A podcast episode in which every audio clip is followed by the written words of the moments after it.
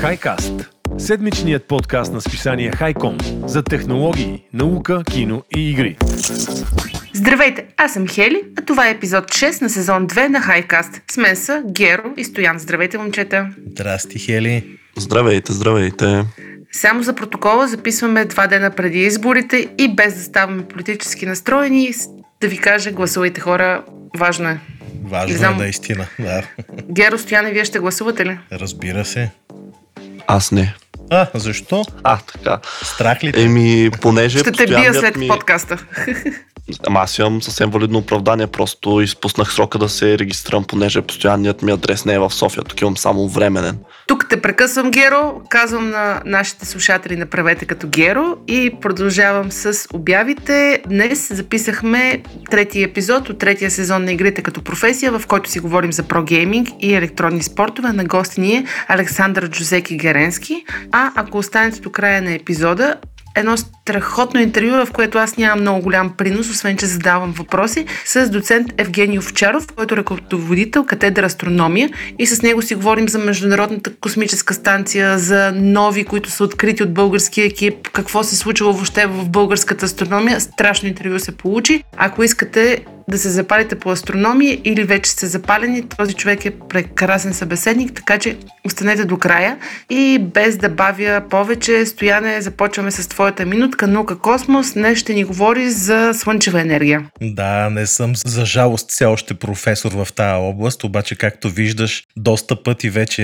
изваждам новини свързани с енергетика. Не знам защо тази тема ме вълнува, предполагам и вас. Обаче като едни потребители на телефони, на всякакви всякакви устройства, включително и на автомобили, смятам, че би трябвало всеки да се интересува от енергията, от това как се съхранява, как се изразходва. А сега става дума за течност, която може да съхранява слънчевата енергия в продължение на 20 години. На мен признам, че ми беше адски интересно да разбера такова нещо. Представи си, слънчевата енергия, знаеш, че е най-голямата альтернатива на изкопаемите горива, дори вятърна и там от приливи и всякаква друга, дори и атомните централи не могат да се мерят по количество и, как да кажа, така по, по лекота на, може би, добиване, слънцето грее навсякъде. Нашата цел е единствено да можем да събираме тази енергия, да я складираме по някакъв начин. То това е най-големия проблем.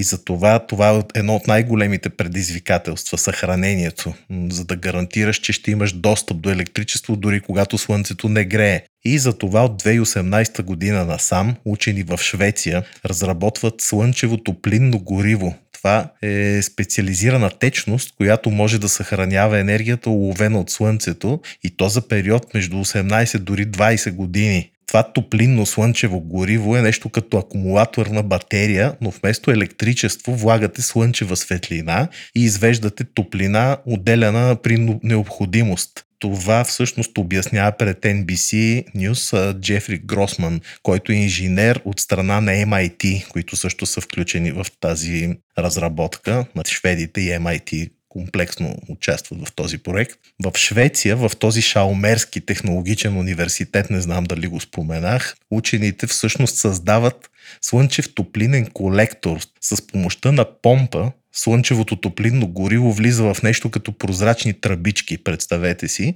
И когато слънчевата светлина огрее тези тръбички, влиза в контакт през тях с това гориво и връзките между неговите атоми на горивото се пренареждат. Така то се трансформира в богат на енергия изомер и слънчевата енергия всъщност се улавя между силните химически връзки на този изомер. И най-невероятното е, че енергията остава там, дори когато молекулите на течността се охладят до стайна температура. Мисъл, нагряват се от слънцето, то се складира тази енергия в тях, прибирате си го в шкафа и седи 20 години и си пази тази енергия. Когато трябва да отделите тази енергия обратно, само добавяте специално разработен катализатор, който предизвика реакция, затопляща течността на 63 градуса.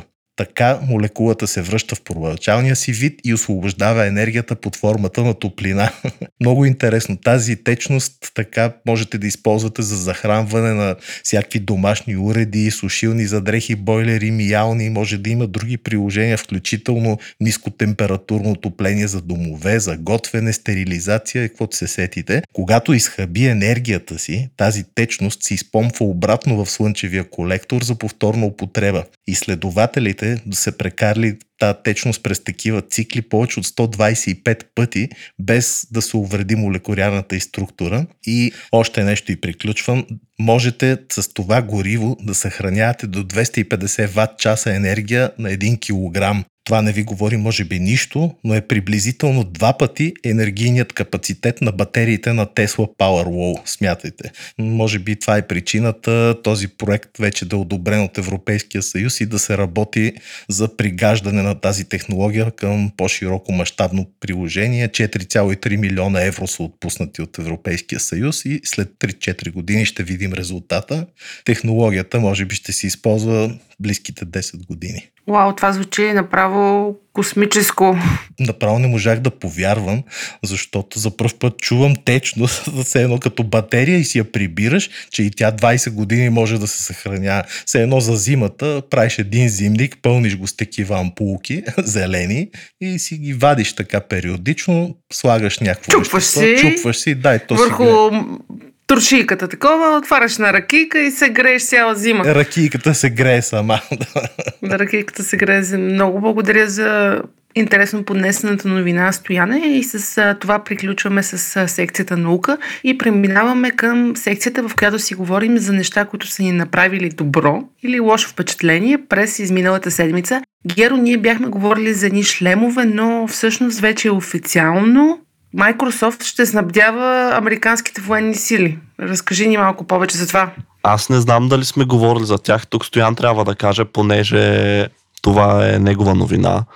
Та, Стояне, говорили сме за хай-тек шлемове за американската армия от Microsoft? Ами, мисля, че говорихме преди един или два броя в подкастите. Да, но говорихме. на Microsoft ли бяха, тъй като... Не съм сигурен, не мисля, че бяха на Microsoft. Кажи, нищо, аз ще те прекъсна, кажи спокойно, да. Да, защото и аз мисля, че е нещо друго. Ами аз сега си пуснах онзи епизод и така с едното ухо слушам какво говорите, с другото слушам епизода, за да видя. Но айде, нека ще го кажа, пък сега нали, ще кажа, ако това е стара новина, въпреки че на мен лично тази седмица ми излезе. Става дума за HoloLens. Сигурно сте чували. Това е един AR шлем на Microsoft, който излезе преди няколко години. Дори излезе HoloLens 2, като естествено той е нали, шлем, който ни добавя дигитална реалност към истинския свят, т.е. той е предназначен за гейминг, най-вече по презумпция или за работа. Само, че явно си е намерил попрещето в американската армия, понеже Департамента на защита и на САЩ и Microsoft са сключили сделка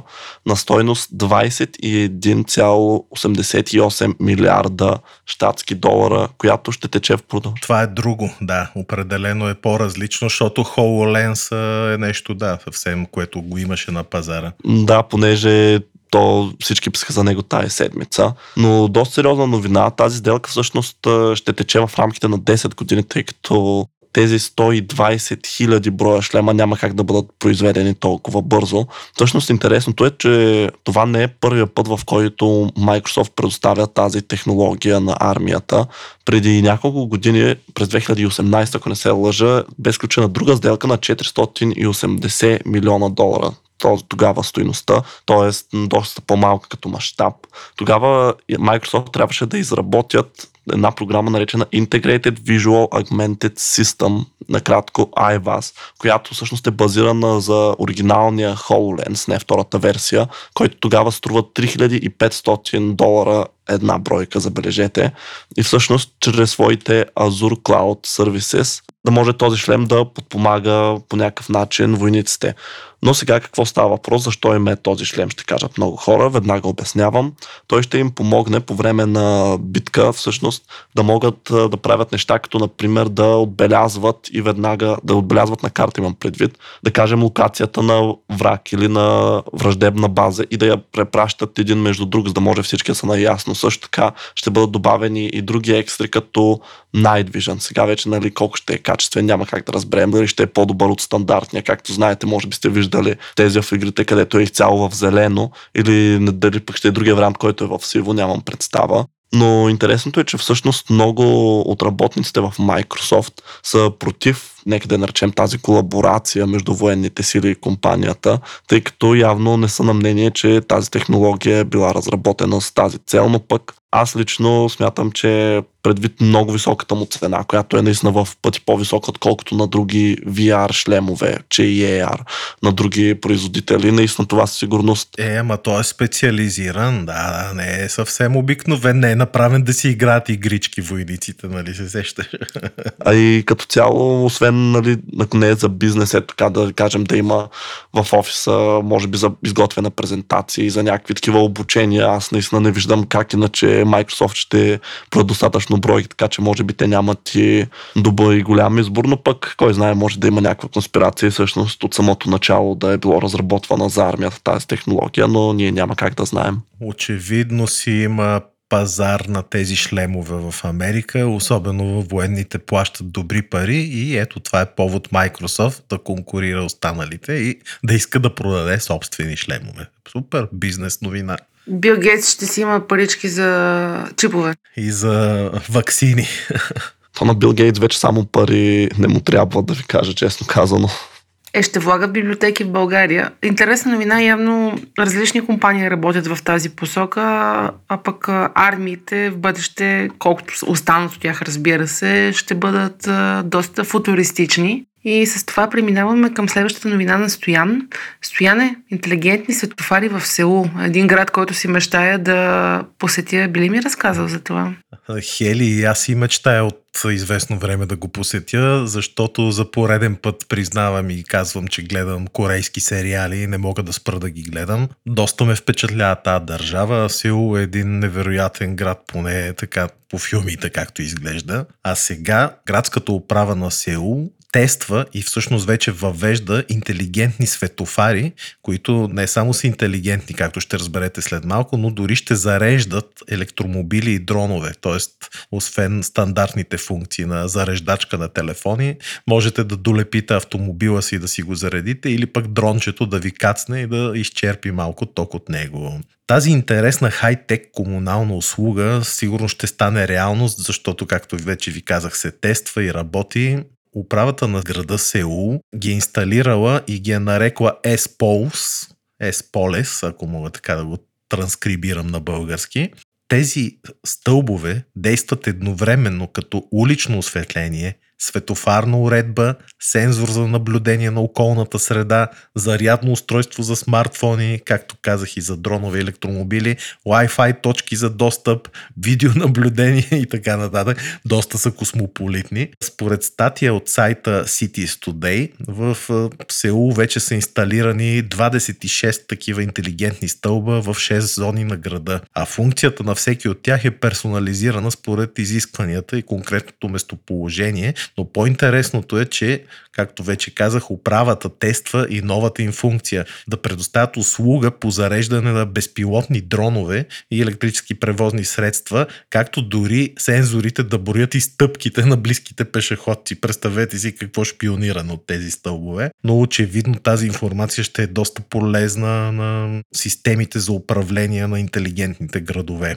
Този проект ще подкрепи развитието на услугите с дронове. Не само тези за доставки. Знаете, че Амазон и други компании вече доста време тестват такива технологии за доставки с дронове, но и за наблюдение на потенциални бедствия, предоставяне на данни за аварийни спасителни екипи. Знаете, че в Корея и изобщо в Азия и Япония там тези полуострови стават доста земетресения, природни бедствия, тайфуни, така че хората по този начин искат буквално да си вържат гащите. И според властите се очаква тези суперумни съоръжения да подобрят градския живот и безопасността и благосъстоянието. Така че, какво да ви кажа, очаквам с течение на времето гражданите на Сеул да стават все по-свързани и все по-компютъризирани, което го виждам и в сериалите, които гледам. Браво, евала на корейците. Много ме кефат напоследък. И мен много ме кефия село, само като си помисля какъв град е и колко фантастично изглежда. Смисъл с 10 милиона, два пъти колкото България. Ми не само това, знаеш ли, начина им на живота, отношенията между хората, храната, която ядат, музиката дори, ако щеш, аз не слушам кей-поп, но ето в сериала, който гледах ми сега и предния, някаква много яка музика, свират, пеят, въобще хората са много напред и, и да ти кажа, контрастът е огромен с Северна Корея. Значи Южна Корея е нещо като Штатите и Япония средно между двете нали, култури. Страшно развити, явно страшно напред, технологично ориентирани, възпитани хора. А уния севернокорейците, сега може и нашата пропагандна машина да ни е смачкала, но те ходят буквално с едни сиви дрехи, нищо нямат, с пълен соц, нали? Въобще, как може такъв контраст между двете? Една, то е една нация разделена на две, не знам, ужас просто. Но както и да е, браво на корейците, фен съм им, искам да ида там и да ям кимчи. Значи, ако ни слуша някой спонсор, хора, да спонсорирайте подкаста, за да отидем да ядем кинчи след като свърши цялата тази пандемия. И сега преминаваме към продуктите. Геро, ти си ни подготвил много интересна новина за G-Shock. Аз съм голям фен на този бранд и си имам 2-3. Какво се случва? Какво е интересното? Ами случва се това, че Casio ни показа първият часовник от серията G-Shock, който използва Wear OS на Google, което значи, че това е напълно, по-точно да кажа, пълнометражен умен часовник, тъй като имате стор, може да си теглите куп приложения, има всякакви готини опции, но интересното всъщност е, че това не е първият часовник на Casio, който използва Wear OS. Те имат вече такива модели, само че те са от ProTrack серията, която е дори още по-скъпа. А иначе какво може да очакваме от този умен G-Shock? Всъщност, почти всички функции, които, да не кажа всички, които имат всички останали часовници с Wear OS, т.е. както вече споменах, може да се теглят приложения, има всякакви сензори, само че е добавена и здравината, която ни е позната от G-Shock серията. Гърбът му е от титани, има водоустойчивост до 200 метра дълбочина и също така интересно е, че има двоен екран. Сега тук аз не знам дали го разбрах правилно, въпреки че на някои места го четах. Всъщност някак са успели да направят така, че да внедрят два екрана, като единият може би са един върху друг. Не знам точно как се случва, но много е любопитно това. Аз обещавам, че ще зачита повече и може би дори ако наистина е толкова интересно, колкото ми струва на първо четене, ще пиша за Highcom BG за това. Но технологията е, представлява това, че всъщност единият екран работи в а, така наречения Always On режим и ни показва най-бейсик неща, като часът, колко стъпки сме изминали, дата, колко е батерията на часовника, а вече вторият екран той е цветен и всъщност на него вече може да правим всичко останало. Сега тук естествено идва и лошата част и по-точно двете лоши части, едната от които е живота на батерията. Както знаем, всички, може би, или айде 90% от часовниците, които имат Wear OS, тези, които са си баш смарт часовници, са страшно много функции и тук нямаме изключение, тъй като живота на този Casio всъщност е само ден и половина, което наистина е страшно малко. Представете си това, значи ако не всеки, то през ден трябва да го зареждате, но естествено това е ако използвате абсолютно всичките му функции, което включва и GPS, само да кажа, ако тук някой не знае, въпреки че собствените на смарт часовници 100% са познали, най-много GPS-а. Това е просто приложението, което дърпа най-много батерия от а, вашият смарт часовник и ако го изключите, може би може да извадите още толкова, може би двойно да увеличите живота на батерията. И другото лошо всъщност случай е цената, която е 700 долара или 600 паунда в UK, като сега това сравнение с други смарт часовници е по-скъпо, но мен лично не ме изненада, тъй като наистина тук, освен че получавате смарт функциите на всеки друг смарт часовник, получавате, плащате за името, за марката, а и за тази допълнителна устойчивост. Така че предстои да видим как ще се продава този часовник, но според мен не мисля, че ще имат проблем с продажбите, честно казано. Просто Casio и особено G-Shock серията са твърде големи имена в бранша, за да очакваме нещо различно от тотален успех. Аз докато говори Геро, го погледнах, изглежда фантастично и с всичките тези функции сигурно ще си е голямо удоволствие буквално да си имаш компютър на ръката, само холограми, дето като в Междузвездни войни най-вероятно все още не правят G-шоковете. Чай дали вари? Най-вероятно сигурно. Колко е цената, знае ли се? Да, аз нали я споменах 700 долара.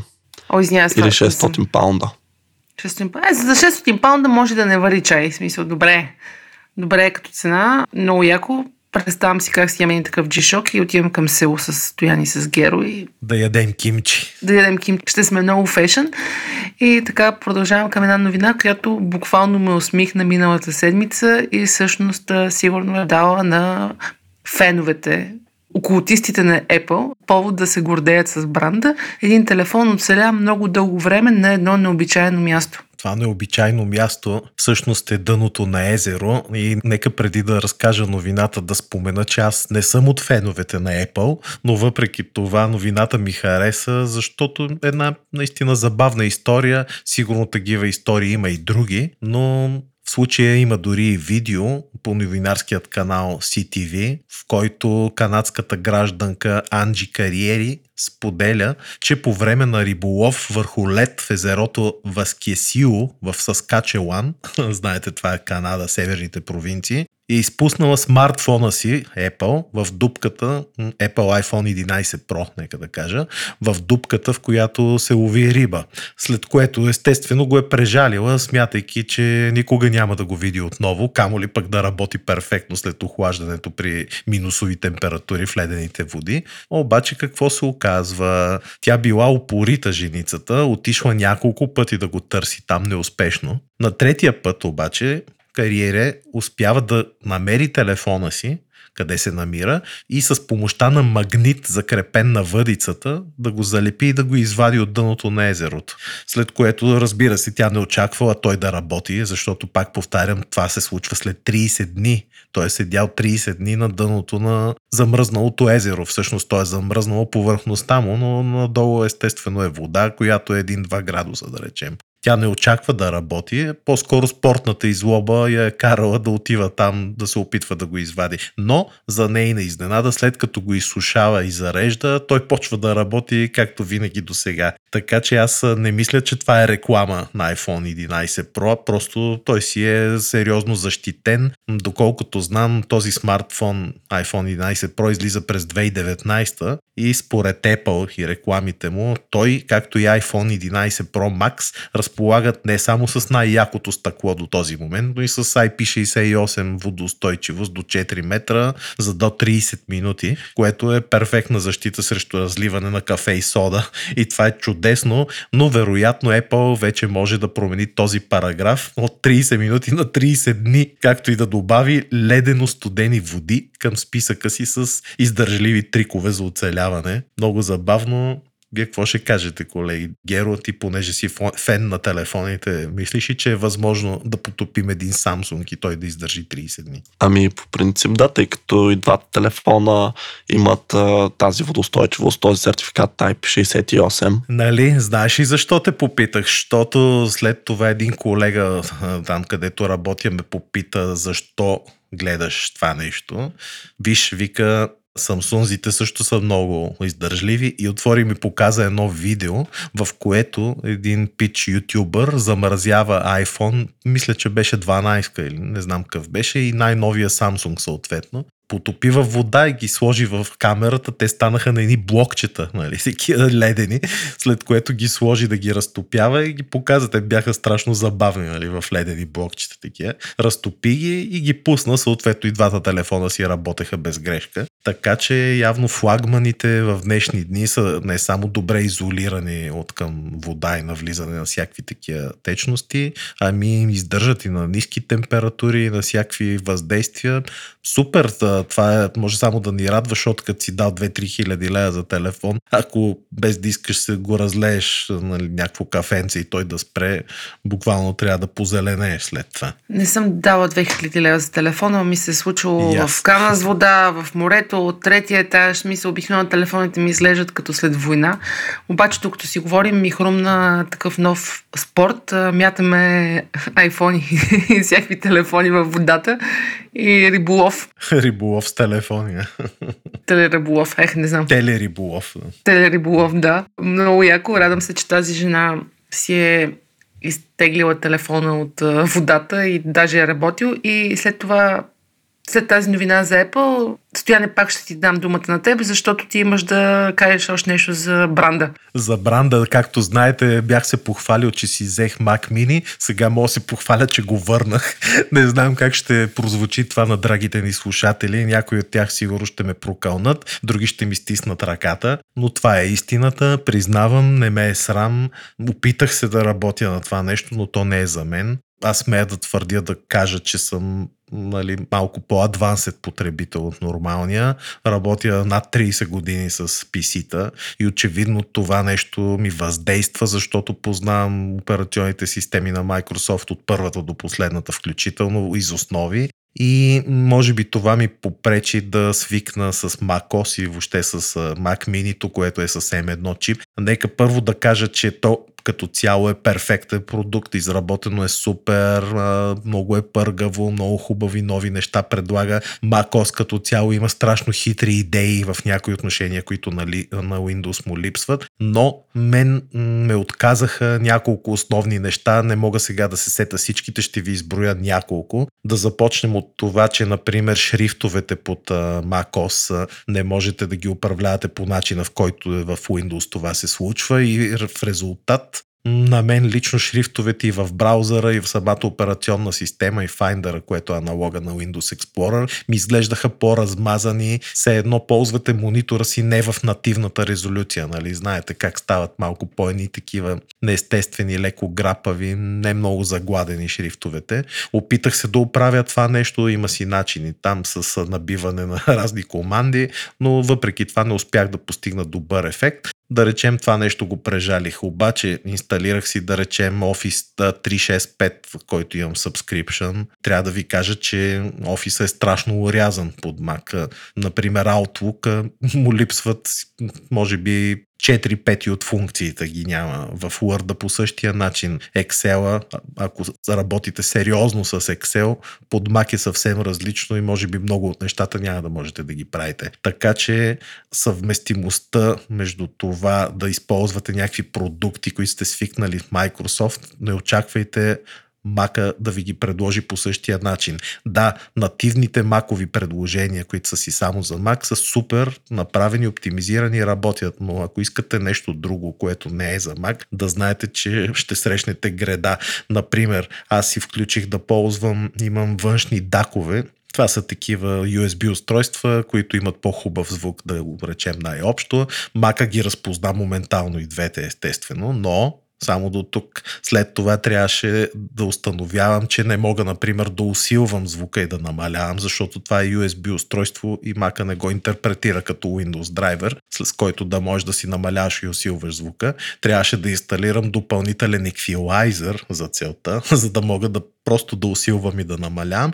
На всичко отгоре този еквилайзер, който е най-разпространения за macOS, започва да крашва. Примерно работи и спира, в един момент рестартирам и не работи. Стояне, от апаратата ми казаха да те прекъсна, защото има а, цял, а, как се казва, цял отбор а, фенове на, да, на Mac, на Mac дето бият по стъклата. Дето иска да ни се карат, да. да а, добре. добре, че Тодор го няма в този епизод и с това супер гърбо прекъсване. Аз вярвам, че Mac има много хубави свойства, Просто явно не е твоята машина. Абсолютно не. И да знаете, пак ви казвам, ако сте работили до сега на Windows и то дълго време, ще ви е доста трудно да работите на Mac. И последно нещо казвам, да знаете, че с M1 чипа не работи Windows. Не можете да пуснете виртуална машина с Parallels, която е нали, Parallels е виртуалната машина за Mac. В нея не можете да сложите нормален Windows. Той просто няма да тръгне. Трябва ви Windows ARM версия, която се разработвате първа. От апаратната ми казва, че и хората от Apple са дошли да ни се карат. Директно давам думата на Геро и почваме с другия ми любим сегмент Entertainment. Геро, един много любим мой сериал. Явно ще му снимат втори сезон, което може само да ме радва. Би ли разказал малко повече? А Михеле, той не е любим само на тебе. Всъщност аз за това го сложих, тъй като вярвам, че тази новина ще зарадва доста хора. За какво говорим? За Witcher, любимата полска поредица книги, игри, отскоро вече и сериал. Всъщност то се знаеше, че ще има втори сезон. Те го бяха обявили, може би, още почти веднага след края на първия, но, както знаем, пандемията просто стопира абсолютно всички нови продукции. Само, че преди два дни на 31 март, сега извинявам се ако объркам името, Жаклин Ратор надявам се, че го произнесах правилно, която е една от основните гримьорки и специалисти, които се грижат за прическите на актьорите, качва в Instagram стори, в което споделя, че всъщност са приключили официално снимките на втория сезон на The Witcher.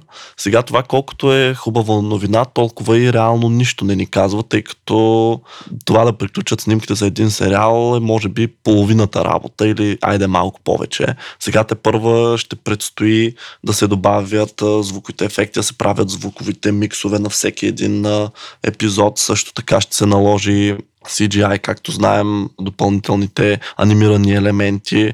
Не се знае също така кои сцени ще бъдат използвани от първия сезон под формата на ретроспекции, така че тази гледна точка също има неизвестни. И тук искам да вметна всъщност, тъй като поне аз лично от Уичера разбрах за това нещо. Не знам дали знаете как се правят, например, бойните сцени в тези филми. Тъй като аз никога не се бях замислил един ден, може би точно след като съм изгледал първия сезон, естествено Google ме подслуша и веднага е, или просто видя, че в Netflix съм гледал Witcher и в YouTube просто ми се напълни с всякакви нали, видеа относно сериала. Едно от тях обаче беше от официалният YouTube канал и там беше обяснено нали, Хенри Кавил и сега извинявам се, не знам името на актриста, която играеше. Нека няма да спойвам, да кажем една от в първия епизод. О, не, просто никакъв шанс е. Тя просто в първия епизод помня. Не, не, не, тя само в първия епизод. Е, добре, ще трябва да сполна, и в първия епизод. Не, не, не, не, не, не, не, Добре, айде, не, не, да не Добре, се продължавам напред. Ти.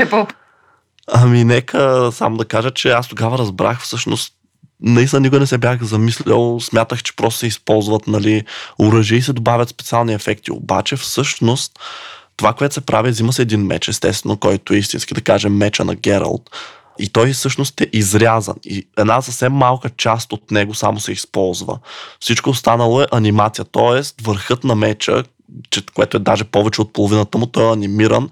И също се замислих наистина колко е сложно това. Това е просто като един перфектен танц, тъй като ние в крайния продукт виждаме нали, как те се бият с мечове, как се удрят, но това всъщност те трябва да го изиграят перфектно, да знаят как да се мръднат, как да спрат, тъй като ако бяха истински мечове, тогава нали, естествено ще да се получават ударите. А така просто всичко се преценява на око и наистина на мен поне страшно много ми се издигнаха в очите всички, които заснемат такива бойни сцени, както актьорите, така и режисьорите, които наистина е нужно да направят хореографията.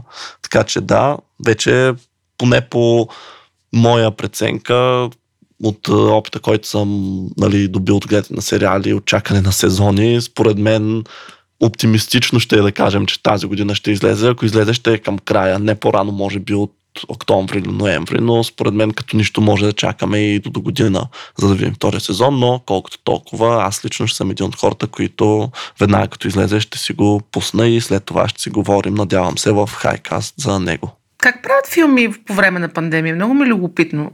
Всеки ден ли им взимат PCR тестове, не да, ги пускат да излизат от... Това. Аз четох за една актриса, която, тъй като всяка сутрин са изимали PCR тест заради снимките, всъщност някаква инфекция беше случила. Любопитно ми е, защото това е огромна продукция с статисти и с хиляди хора. Не върви Хенри да се мотка с маска по сцената, освен ако не го вкарат в... Интересно ми е как днешно време снимат филми. Явно на риск. Ами според мен 100% има ежедневни тестове просто на всички. Вече нали, минимално е ограничен екипа. Просто максимално колко се може по-малко хора с толкова работят, но едва ли самите актьори носят маски, но екипа със сигурност задължително. Да, аз само ще споделя от този сериал Корейския Алис, е, който ви казах предните епизоди, когато свърши, защото той очевидно няма да има втори сезон, на края на сериала, нали, някои сериали си снимат екипите, които са снимали всъщност сериала. Такива много готина музика с снимки на екипите и една от последните снимки беше целият екип, там режисьори и такива, и повечето бяха с маски. Смятайте, значи хората си ги носят маските, но няма как в самия сериал да са с маски, така че го карат на риск, според мен. Много яко. Аз пък искам да съобщя една новина, която вярвам, че екипа не е чак толкова рисков, защото става въпрос за анимация и най-вероятно като повечето анимации напоследък, те си били всички по домовете и се е правили. Та, моята новина за днес е, че излезе трейлера на сезон 5 на Рики Морти Ей! Не знам. Много съм щастлива. Много дълго време чаках този сезон, тъй като предния беше доста кратичък. Така че, вие нърдове на Рики Морти, ако се кефите на този сериал, напишете ми нещо в Discord, в Spotify, в Apple Podcast или в някои от другите платформи и да си нърдваме заедно. Честито на всички, които го чакат този вече половин година сезон на ни от най-великите. Вие гледате ли Рики Морти, Стояне Геро? Аз не признавам. Знам за какво става въпрос, но не го гледам, защото очевидно съм доста стар издухан вече. Аз съм ги изгледал всичките 4 сезона по принцип. Смисъл, най-вероятно и петия ще изгледам, но този огромен хайп не виждам точно за какво е. Нали, готин е сериала, но не знам, може би и аз вече започвам да остарявам. Примерно да кажем, моите лични предпочитания са Simpsons. Значи, напускам подкаста, оправите се без мене, докато Стоян не изгледа и четирите сезона и петия, който идва. Почвам, почвам. Значи аз деля хората на Рики Морти фенове и не толкова Рики Морти фенове. Това разбира се в кръга на шегата. Всеки има право да гледа каквото си иска, но аз си хайфам тук, така че продължаваме с филмите. Стояне, ти си гледал нещо за чудовища миналата седмица? Най-сетне, да, нещо по-различно. В смисъл, даже бях започнал... Отказа се от кей-попа. Не, не, гледам си го и кей-попа, защото те, техните сериали са някакви по 20 серии и са по един час. Не знам защо, явно такъв е, им е формата азиатския. Обаче, онзи ден реших малко да променя и викам, чакай да изгледам един игрален филм и се бях снабдил сега, да не казвам откъде и как, с филма Monster Hunter, който е на неизвестен за мен режисьор, макар че всъщност съм го чула, Пол Андерсън, но играе една моя да не кажа любима актриса, ама известна на по-старото поколение. Тя се нарича Мила Йовович, бивша манекенка. И знаете, в Заразно зло, много филми. Там петия елемент, един по-стар як филм с Брус Уилис. Но Monster Hunter видях, че е доста гледан и така търсен филм. Освен това го бях свалил с 4К качество HDR, което искам да видя самото качество като заснемане какво е. И реших да му дам шанс, защото аз не обичам много съвременните филми с много ефекти и така нататък. И си казах, това ще е някаква страшната потия, ама чакай да видя за какво става въпрос. Пуснах го Хели и се оказа, че гледах до два през нощта този филм, защото ме зариби. Мисъл, беше ми забавен. Очевидно се бях настроил да гледам глупости, пък то в крайна сметка се оказа, че не е чак толкова зле и като ефекти, и като битки, и като сцени, и като като чудовища, а още повече ми хареса, знаеш ли за какво? Защото преди няколко месеца, може би 6-7, в Netflix имаше един научно-популярен филм за това как изглежда евентуално живота на чужди планети, който е правен съвместно с разни учени, такива астрофизици. Нали, смисъл правен е да изглежда достоверно спрямо науката, как биха изглеждали живи същества на други планети. И очевидно в Monster Hunter са взели идеята за някой някои от тези същества, защото едни такива паякообразни като скорпиони страшно много приличаха на този филм научно-популярния, както и други чудовища. И мен това ме впечатли, защото ми изглежда достоверно, нали, така да се каже. Иначе филма, накратко, тя попада през портал някакъв такъв в а, пространството на съвсем незнайна планета в друго измерение, където властват едни чудовища, там се бори за оцеляване, играе също Ром Пърлман, който за мен е един много як артист. Не знам дали го знаете. О, е, о, е. Хелбой. Хелбой, да, и също и от сериала, с мотористите, как се казваше, забрих му сега името, любим сериал но много филми играе. Анархия? Анархия. Синовете на анархията. Благодаря да. ти. Телефона ми свири с тази мелодия. Няма значение. Много як сериал. Така че Ром Пароман не играе кой знае каква е роля, но пък той си е внушителен като артист. И така, яки битки, страхотни чудовища, ефекти. Нали, пак ви казвам, за убиване на времето става. Даже гледам, че има за Awards две номинации. Едната номинация е Scream Award, Best Science Fiction Movie, а другото е някаква VES Award, Outstanding Effect Simulations и Photoreal Feature. Да, чисто като визуално и ефектите, филма е супер, струва си да си загубите 2 часа време, така че ако искате, гледайте. А, и Мила Йовович, само да кажа, изглежда същата, както преди 30 години. Не знам как го е направил. Сигурно е вампир. Е, има хубав ген. Аз не знам дали знаеш Стояне. Е, Дъщеря е, също е актриса. Е там? Да. да. Дъщеря е също е Да, от тук някъде от региона беше. И- и Все тя хубави актриса? генове сме. Да, и даже сега играе една, тя има две дъщери, доколкото знам, и дъщеря е в момента даже играе Уенди в а, новия филм за Питър Пан. Иначе аз го мернах като трейлър, но последните два-три филма на Мила нещо не ме изкефиха, но след това прекрасно ревю, благодаря ти, смятам да го гледам. И това, което аз ще препоръчам в този брой е по Netflix Dota Dragon's Blood, както ви става ясно, е сериал, който е базиран в вселената на Dota 2. Аз не играя тази игра, веднъж я пробвах, съквартиранта ми дойде тогава и каза, бе дай ти покажа как да се играе и си видях лаптопа на другия ден. Но като цяло изглежда доста забавно, има много фенове. Сериал е аниме и е направен от корейското студио, Стояне, специално за тебе Любимите. любимите. Студио Мир, а, като им разгледах филмографията на Студио Мир, в а, тях има примерно а, филм, анимация, те правят анимации, базиран в вселената на The Witcher, нали, тъй като си говорихме за The Witcher. А, има Закора от а, последния The Last Airbender, не помня как беше на български. Сериала е много добре направен. Не е нещо изненадващо, но красива анимация, зарибяваща история. Моят приятел, тъй като той играе Дота, беше, о, този герой го знам, о, този Драган Мена нещо си какво прави, така че явно феновете на Дота ще могат да го усетят малко повече от мен, но аз като човек, който не играе Дота, пак ми хареса. Така че с три ръце препоръчвам, тествайте го. И като заговорихме за игри, Геро, май само ти си имал време да играеш миналата седмица. Какво джитка? Ами така излиза май-май. Сега играта, която ще говоря, тя не е нова, напротив, мисля, че е поне на, със сигурност на повече от 5 години. Няма да се опитам да позная всъщност кога е. Става дума за Naruto Ultimate Ninja Storm 4. Сега тук, може би само по-младите ни слушатели ще разберат за какво говоря, тъй като Наруто е едно аниме, което аз помня, че може да се каже израснал съм с него, въпреки че със сигурност не го пазя близо до сърцето си като Покемон и Югио, но определено е серия, която още помня по Jetix като малък гледах и тогава много си мечтах да има такива игри, понеже те не бяха излезли или поне аз не знаех за тях. И всъщност та- тази е 4, защото е последната, която затваря цялата сага. И интересното тук е всъщност, че това е файтинг игра.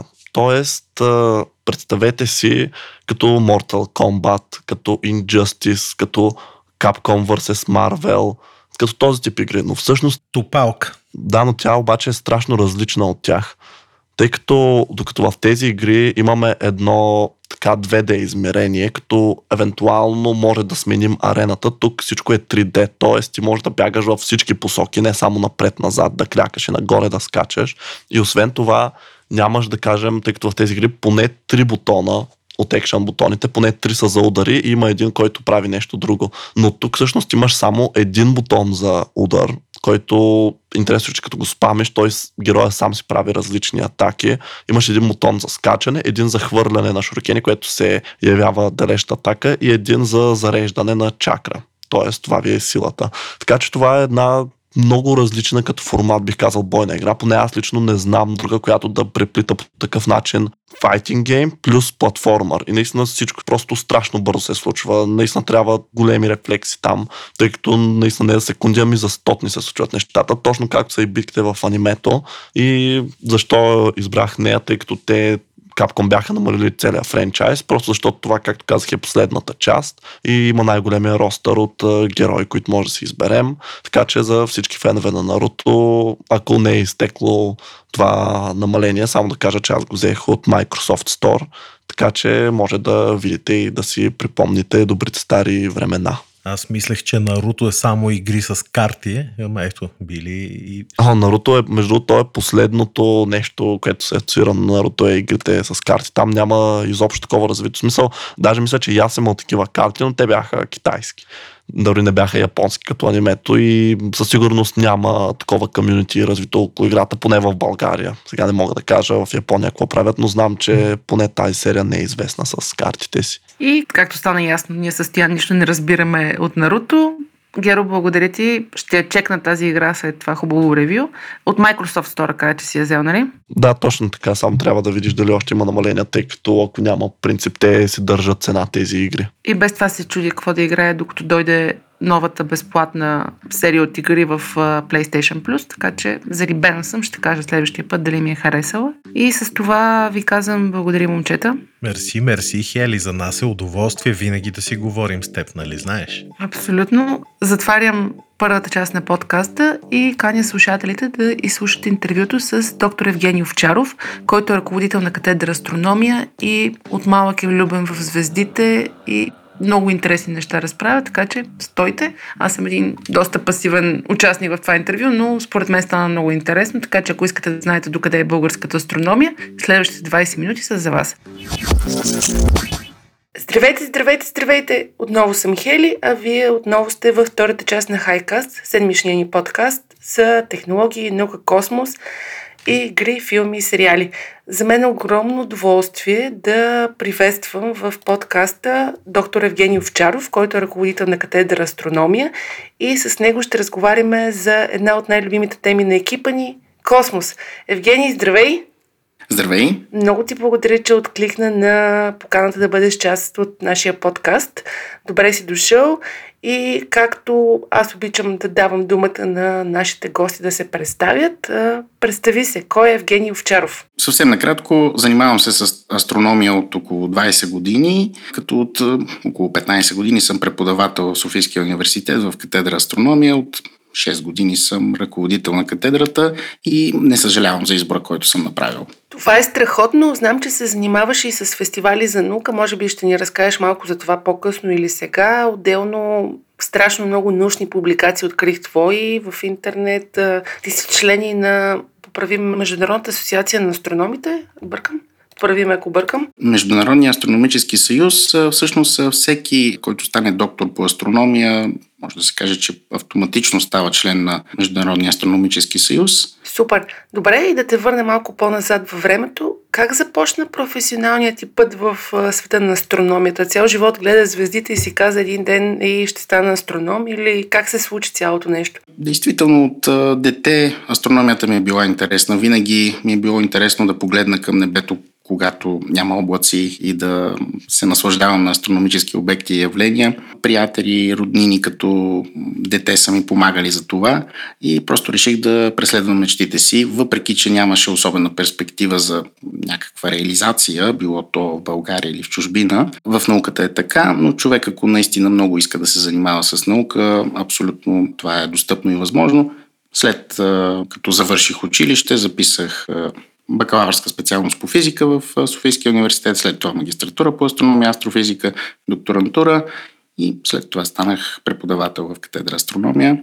И както казах, не, не съжалявам за избора си. Определено и до днес нещата, с които се занимавам, които виждам в астрономията, са ми все така интересни, както бяха преди доста години. Аз тук не мога да не се въздържа и да не те попитам. Аз като погледна към небето и виждам романтика, съзвездия и така нататък, ти продължаваш ли да тееш тази романтика към звездния небосвод в себе си или по-скоро поглеждаш и о, това съзвездие, това събитие, тук, тук, Има ли още тая тръпка, като гледаш към небето? За щастие тръпката все още я има и мисля, че е доста силна. Но реално професионалната астрономия е нещо доста по-различно, отколкото хората си представят тази романтична част с наблюдаването на интересни явления и събития по небето. Всъщност необходима е наистина много сериозна основа от физика и математика и дори за най-наглед тривиални наблюдения на астрономически обекти, трябва доста знания и доста опит, който да се натрупа. много хора се заблуждават, че просто астронома отива на телескопа, Включва го, насочва, прави един кадър с камерата, която е сложена там и прави директно откритие. На Кратко казано, може би това е така, но детайлите са наистина изключително много и никак не е лесно и не е чак толкова романтично, колкото изглежда отстрани. Важното обаче, според мен, е в всеки един професионален астроном и учен като цяло тази романтична част, тази тръпка да остане, защото ако не остане, то става някаква рутина и вече желанието за работа и за открития няма да е същото и ефекта няма да е същия със сигурност. Абсолютно, много добре го каза. В едно твое интервю от 2020 година прочетох, че българският екип е открил 15% от всички нови, едни от най-екзотичните явления в космоса. Би ли ни разказал за това 15% ме ми звучи много голяма цифра? Действително това е така, само че е от един период, който беше преди около 10 на години. Някъде между 2004-2009, може би до 2012-13 година, действително изцяло български екип, съставен от учени от катедра астрономия и някои колеги от Института по астрономия към БАН, имаме наистина големи успехи по отношение на откриването на така наречените нови в галактиката Андромеда. Действително през някои от тези години 10, 15, дори и повече процента от всички открити нови в галактиката Андромеда бяха дело на нашия изцяло български екип. Откритието на такива явления в повечето случаи се прави от любители астрономии през последните години. Затова мисля, че е много по-важно това, с което се занимаваме напоследък, а именно анализ много задълбочен на натрупаните данни, за да разберем именно каква физика стои зад тези избухвания. Защото тук става дума наистина за избухвания. Наричаме тези явления не обекти, а явления нови по исторически причини. Защото в древността или преди стотина години, да речем, са ги наричали точно по този начин. Наблюдавайки небето, астрономът забелязва, че на място, където няма нищо, до този момент изведнъж се появява нова звезда. И тя се вижда от няколко дни до няколко седмици, след което блясъка и постепенно спада и тя изчезва. Но всъщност в днешно време, благодарение на многото изследвания с големи телескопи от големи екипи по света, знаем много добре, че става въпрос за нещо много по-различно от това да се появи просто една звезда. Става дума за две звезди, които са много подобни на нашето Слънце, като маса малко по-масивната звезда е стигнала до края на своята еволюция и се е свила в така нареченото бяло джудже. Нейното ядро е с размерите на нашата планета Земя, но е много плътно и много по-масивно. Много по-масивно от Слънцето, да речем, или от другата звезда, която е много близко до нея. И тези две звезди са толкова близко една до друга, почти се допират, може така да си го представим, и те си обменят маса, обменя си вещество. Тази по-мъничка, но по-масивна звезда придърпва на част от веществото на другата звезда, то се натрупва върху нея постепенно и в някакъв момент, в зависимост от а, нейните параметри, избухва повърхността, която се е натрупала, запалват се термоядрени реакции и всъщност тези две слабички звезди в галактиката Андромеда в покой, ако мога така да се израза, ние няма как да ги забележим на това огромно разстояние, на което се намира галактиката Андромеда. Но когато има едно такова избухване на повърхността на едната звезда, наблюдаваме явлението нова. Интересно е да го изследваме, за да разберем точно какви процеси се случват там. Това са наистина много екзотични явления, които може да се случват само в такива ситуации, когато има две много близки звезди. Оказва се всъщност, че в космоса има изключително много двойни и тройни звездни системи. Това далеч не е изключение. Така че, за да разберем еволюцията на звездите, е важно да изследваме тези явления. Вау, това звучи супер интересно и направо се връзва за... към следващия ми въпрос.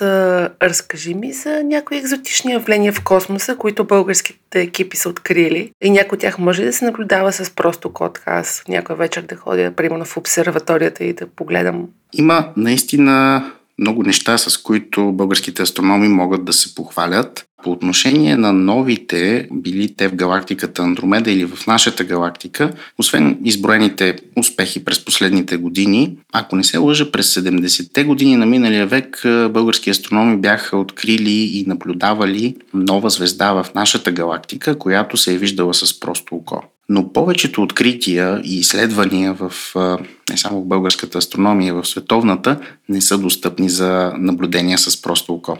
Разбира се, има и такива явления, но те са по-скоро рядкост. Когато погледнем обаче през нашите телескопи, виждаме изключително много повече обекти, отколкото виждаме с просто око. И е нормално да има много повече явления и събития и обекти, разбира се, които може да наблюдаваме с телескопите.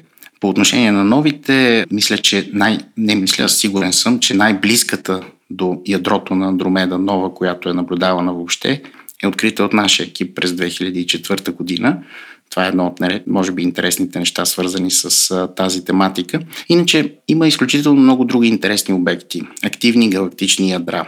Ако си представим нашата галактика Млечен път или галактиката Андромеда, знаем много добре, че в ядрата им, в центъра на тези галактики, има свръхмасивна черна дупка. Така наричаме един обект, който е изключително масивен, а, с маса от порядъка на милиони, милиарди слънца, който е изключително плътен и който директно няма как да наблюдаваме. Знаем много добре, че съществува заради обектите, които са около него, техните движения. В нашата галактика Млечен път и в Андромеда тези ядра са в покой. Нищо не се случва там. Но в някои галактики, които са на огромни разстояния от нас, тези черни дубки поглъщат огромно количество материя и излъчват изключително силно, толкова силно, че техното излъчване около тях, разбира се, в централните части на галактиките, е в десетки, дори стотици пъти може да бъде по-силно от цялото излъчване на всички звезди в същата галактика, които са от порядъка на няколко стотин милиарда. И тези обекти са много интересни, те са много, много силно променливи. Тяхната променливост в блясъка обаче е хаотична, а, поради а, неравномерно поглъщане на вещество в черната дупка. Обаче се оказва, че има и някои от тези обекти, така наречените активни галактични ядра или квазари, блазари също ги наричаме понякога, зависи от а, техните параметри. Оказва се, че при някои от тях има периодичност в променливостта. Такива обекти са неизвестни само няколко, като тук мога да кажа, че в момента е в процес на публикуване, изследване, което е дело на учени в катедра астрономия, основната публикация на един наш докторант. Тя е вече приета в едно престижно международно списание. В тази публикация ние описваме едно изследване, което продължава 15 години и забелязваме, че един такъв обект, едно такова активно галактично ядро, има периодичност променливостта с период от порядъка на около 6 години което най-вероятно означава, че в центъра на този обект има не една, ами две свръхмасивни черни дубки, които обикалят около общ център на масите. Това са наистина, може би, най-екзотичните явления, които може да наблюдаваме в Вселената и аз съм изключително щастлив, че български астрономи, които работят тук в България с телескопите на Рожен, с телескопите, телескопът в Студентска астрономическа обсерватория Плана, така успяваме да правим такива изследвания и открития, които са наистина доста добър принос за световната наука. Супер, яко аз в този подкаст най-вероятно ще се включвам само това е много интересно, звучи много готино. Като пишман астроном, който се запалва в мене, много яки неща благодаря, че споделяш. И твоите интереси определено активни галактични ядра, нови близки галактики, звездни купове, за мен звучат като абсолютна научна фантастика, а всъщност те са реално си нещо, което ти изследваш всеки ден. В подкаста сме големи фенове на Международната космическа станция и ти каза, че не си имал в предварителния разговор достатъчно време да се подготвиш по темата, но все пак нещо, което ти хрумва за тази станция, ние обикновените хора не знаем. Има ли такова? Със сигурност има много такива неща. За съжаление, не знам а, детайли. Това, което може би не всеки си дава сметка е, че Международната космическа станция може да бъде забелязана много лесно от всеки един човек. Нейната яркост поради това, че е доста голяма като площ, нейната орбита е доста ниско, под 350 км над земната повърхност и когато минава над нас, тя е ярка горе-долу, колкото планетата Венера, дори доста по-ярка понякога. Има информация достатъчно в интернет, всеки, който се интересува, може да погледне за мястото, където се намира, кога ще може да наблюдава Международната космическа станция в полумрака след зале слънце или малко преди изгрев слънце може да бъде забелязана дори когато слънцето е над хоризонта. Разбира се, човек трябва да знае точно къде да наблюдава. Тя прави доста бързо една обиколка около Земята за малко повече от час и половина. В рамките на няколко часа човек може да я види няколко пъти, разбира се, ако преминава точно над нашия хоризонт. Вау, никога не съм се замислила, че всъщност мога да наблюдавам небето и да я видя Международната космическа станция и да им помахаме на хората там. Добре, продължаваме нататък. Занимаваш се с популяризация на науката. Част си от а, научни фестивали. Водиш кръжока по астрономия на катедра астрономия. Какво те мотивира да го правиш и има ли интерес а, към астрономията у младите хора в България? В смисъл, има ли желаещи да бъдат част от тези проекти? За мен е изключително важно науката и астрономията в частност, разбира се, да се популяризират възможно най-добре и най-много. През последните десетилетия, може би две десетилетия или малко повече, откакто всеки има достъп до всякаква информация чрез интернет или социалните мрежи, сме затрупани от всякаква информация. И обикновеният човек често се обърква кое е истина и кое е лъжа. Псевдонауката през тези последни години се прокрадва все повече и повече и много хора се бъркат наистина кое е истина. Затова аз мятам е много важно не да се крият в своите лаборатории, зад своите компютри или обсерватории, ами при всеки един удобен възможен момент, разбира се, без това да им пречи на основната работа, трябва да обясняват на възможно най-достъпен език нещата, с които се занимават. Науката може да бъде достъпна, тя не е лесна, разбира се, но винаги има начин да бъде обяснена на достъпен език. И това според мен е правилният подход да се борим с псевдонауката – много лесно може да кажем, ами астрологията е пълна лъжа, тя е псевдонаука и точка. Но това нищо не значи. Трябва да бъде обяснено и трябва да бъде показана красотата на истинската наука, която наистина е много по-интересна от всички псевдонаучни теории, които се прокрадват. Именно за това смятам, че е много важно популяризирането на науката като цяло и съм много щастлив, че целият екип на катедра астрономия в състава си, в който е в момента, сме на абсолютно едно мнение и сме изключително активни последните 5-6 години в а, тази посока. Кръжока по астрономия към катедра астрономия съществува от далечната 1900 година, вече е на повече от 120 години, като той е променял своя формат през годините по различни причини. През последните 6 години ние променихме формата на кръжока, така че той да бъде абсолютно регулярен, да се случва всеки един четвъртък от 19.30 часа през учебната година, като акцента да бъде приноса на български учени, на български астрономи в световната наука, било то работещи тук в България или а, хора, които, астрономи, които са започнали своята научна кариера от тук, но са продължили някъде в чужбина. Като веднъж в седмицата кръжока се провежда в обсерваторията, най-старата обсерватория в България, в Борисовата градина, с вече акцент наблюдение на нощното небе, и по този начин всъщност се оказа, че има много голям интерес към астрономията. Както към лекциите, така и към наблюденията. През последните години не сме имали събитие от този тип, което да е посетено от по-малко от 100 посетители. Поне 100, 200, дори понякога и над 300 човека идват на тези лекции и интереса наистина е много голям.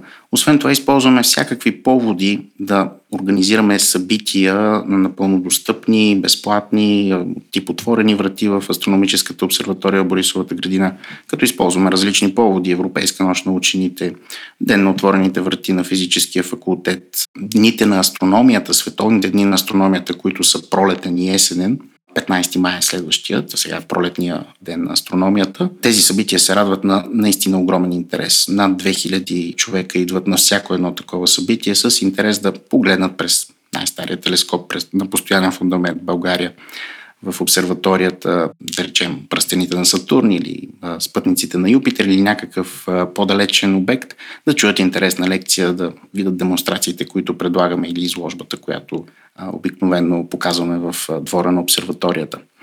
Освен това, в обсерваторията има възможност от вече 4 години за регулярни посещения. Има голям интерес от ученически групи, дневни, вечерни посещения. И нещо, което е така доста иновативно в световен мащаб, от 5 години вече, малко повече от 5 години, края на 2016 година, стартирахме магистърска програма Астрономия и популяризация на астрономията, която е достъпна за всеки заинтересован, който е завършил каквато и да е специалност. Тоест не е необходимо да е физика или математика, но човек ако иска да се докосне до професионалната астрономия, без задължително да иска да стане професионален астроном, и кръжокът и а, подобни отворени врати, каквито споменах, не са достатъчни за него, той може да го направи в тази магистратура. Интересът е много голям. Пет випуска до момента, като във всеки един випуск има около 12, 13, 15 студента, които са на най-различна възраст, с най-различни професии, но това, което ги обединява е огромния интерес към науката. Явно бъдещето на астрономията у нас е доста светло. Това ти направо отговори и на следващия ми въпрос, но въпреки всичко искам да те попитам с какви телескопи разполага страната ни и какво би препоръчал или е възможно да бъде посетено от нормални граждани. Не астрономи, в кавички. Действително, бъдещето на астрономията в България, аз мисля, че наистина е доста добро по ред причини. Една основна причина е, че вече държавата от няколко години обръща по-специално внимание на, на науката и може би по-специално на астрономията. Преди 12 или 13 години стартира в предварителен вид проекта РАЦИО регионален астрономически център за изследване и образование. Идеята на този проект е да обедини трите професионални астрономически институции в България, а именно най-голямата института по астрономия с Нао Рожен към БАН, нашата катедра към Софийския университет и астрономическия център към Шуменския университет и а, този проект а, да подпомага поддръжката на обсерваториите в България, като не само поддръжката, но и да има възможност да се закупят нови съвременни модерни телескопи. Дълги години този проект беше само на хартия, но това вече не е така. Тече в момента третата година от финансирането му и в момента се закупуват нови телескопи. Тези, които са налични от години, разбира се, Националната обсерватория Рожен, която е вече на 40 години. Там има двуметров телескоп, 2 метра в диаметър. В големия купол на обсерваторията два по-малки телескопа за нощни наблюдения, един слънчев телескоп, към катедра астрономия имаме 35 см Ньютон телескоп, подобен малко по-голям телескоп имат в астрономическия център на Шуменския университет.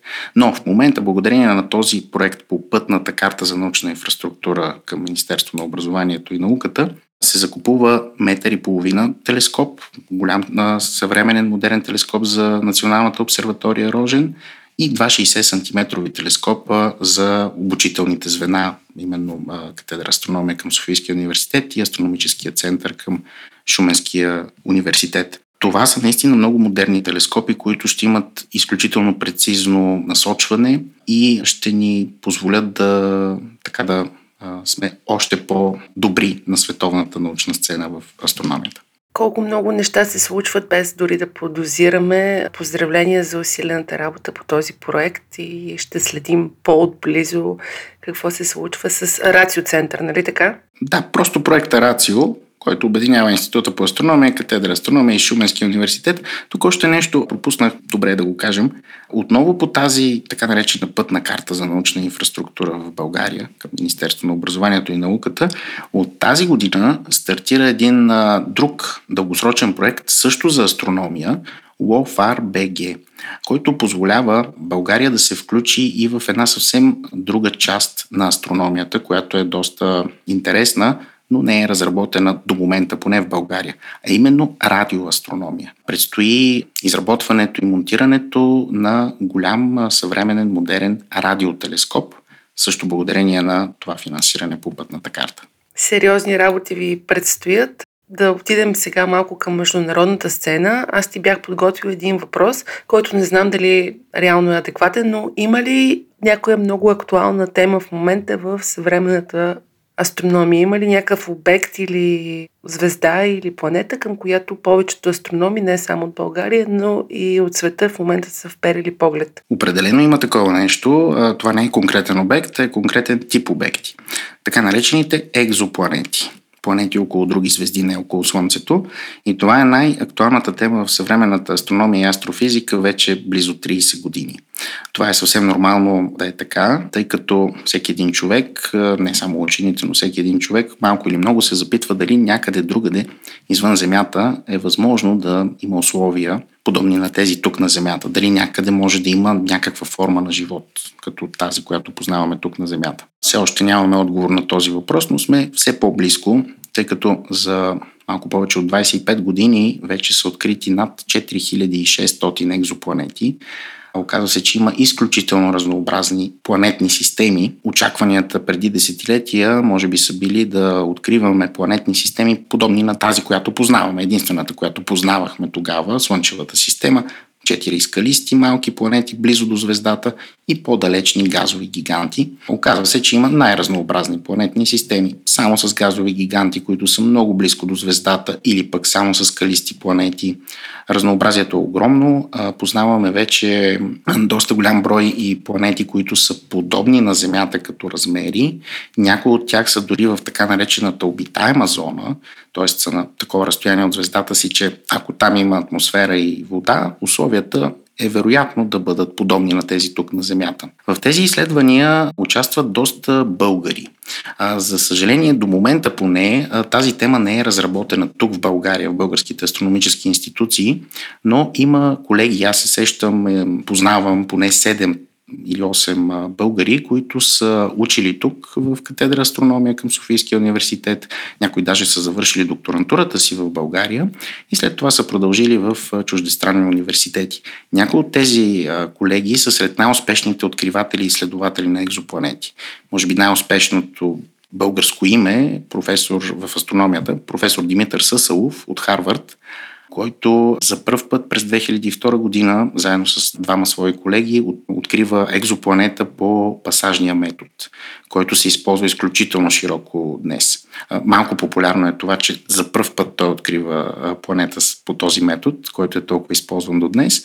И също така той е един от инициаторите на, може би, най-успешната мисия, космическа, космически телескоп, космическия телескоп Кеплер, който откри може би половината от екзопланетите, които познаваме в момента.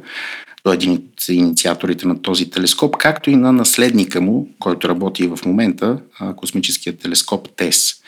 Наскоро колегата Трифон Трифонов публикува в едно от двете най-престижни световни научни списания, списанието Science, откритието си на скалиста планета, която до голяма степен прилича на планетата Венера и най-вероятно ще бъде първия обект, който ще бъде наблюдаван от новия космически телескоп Джеймс Уеб с а, конкретна цел да се изследва атмосферата на тази планета. Друг колега Николай Николов преди около 3 години публикува също такова мащабно изследване в другото най-престижно световно научно списание Nature за изследване на атмосферата на една планета, която е подобна на Сатурн. Бих споменал още Веселин Костов, с който сме учили заедно в университета. Той е сред най-активните изследователи и откриватели на екзопланети, които обикалят около двойни звездни системи. Така че тази тема е наистина изключително интересна, най-актуалната е в световен мащаб и има немалко българи, които работят по нея. Аз мисля, че в близките години ще има сериозна българска група, която се занимава с екзопланети и тук в България, но това е въпрос на на време. Евгений, не мога да не си задам въпроса, докато те слушам. Има ли някакъв портал, в който можем да се информираме какво се случва с българската астрономия? Конкретен портал ми е трудно да посоча. Все пак бих посочил страницата на катедра астрономия, фейсбук страницата на катедра астрономия, която постоянно публикуваме новини за различни събития и открития. Разбира се, страниците на Института по астрономия. Има достатъчно информация. Когато има нещо наистина интересно, Както споменах, нали, особено в нашата катедра, смятаме, че е много важно то да достигне до хората, така че се стараем в това отношение. Добре, и за финал, в предварителния разговор ти каза, че не си филмов маняк, но все пак аз искам да те попитам в моята глава космоса и въобще какво се случва в космически станции и прочие и прочие. Основно съм си изградила представа от филмите, които гледам. Има ли някой филм или филми, които можеш да препоръчаш и те всъщност дават доста близко до това, което е в космоса като представа на гледащите го? Трудно ми е да посоча, тъй като не гледам много филми, но все пак филмът Контакт е наистина много така научно издържан, макар че там има и наука, и философия, може би. Но чисто астрономическите неща, например, в началото как този най-първи силен сигнал, радиосигнал за откриването на Олимпийските игри, как пътува в пространството. Това е доста добре демонстрирано там.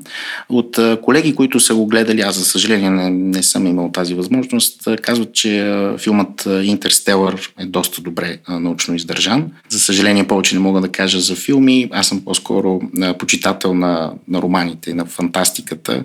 Имена като Артър Кларк, Зимов със сигурност много внимателно показват реалната ситуация в космоса. За съжаление, на мен ми се струва, че в голяма част, наистина голям процент от филмите, не само съвременните, а и не чак толкова новите, някои неща са малко или много изкривени. Разбира се, когато става дума за художествен филм, това е съвсем допустимо, но все пак, може би не е чак толкова добре да се отклоняваме от реалната ситуация, която бихме наблюдавали на една при едно космическо пътешествие, да речем. Ти каза, че книгите са ти нещо много любимо. Би ли ми препоръчал като начинаеш астроном, някоя книга, която би могла да ми помогне да навлезна в материята? Трудно ми е да посоча конкретна. Броих няколко автори, действително Артър Кларк, Зимов. Голям почитател съм на първите неща на, в фантастиката въобще, на Жул Верн. Макар, че там по-скоро не става дума толкова за астрономия, ами да речем за география и за нещата, които са били известни тук на Земята. Трудно ми е да посоча конкретен роман. По-скоро, ако човек иска да се ориентира към астрономия и а, се интересува повече, има доста нехудожествена литература, ами научно-популярна литература, като Космос на Карл Сейган, продълженията, които са през последните години. Нещата там са доста на достъпен език обяснени и човек, ако има интерес, определено ако се докосне до някои от тези книги, ще му стане още по-интересно и ще си задава още повече въпроси. Много ти благодаря, дами и господа, скъпи слушатели. На гост ни беше Евгений Овчаров от катедра Астрономия. Аз съм Хели, това е Хайкаст. Намерете ни в всички големи стрим платформи, в Дискорд. Пишете ни по едно съобщение да знаем, че сте там и че ни слушате. Евгений, още веднъж много ти благодаря за това интервю и ще следим с интерес какво се случва с вашата катедра и кръжока и въобще астрономията България. И аз благодаря. Силно се надявам скоро да имаме възможност да възобновим а, а, тези събития на живо, тъй като онлайн формата а, наистина а, има своите плюсове, но има и своите минуси. Най-добре е контакта на живо и това да е възможно да се случва. Абсолютно съм съгласна. До скоро. Чао!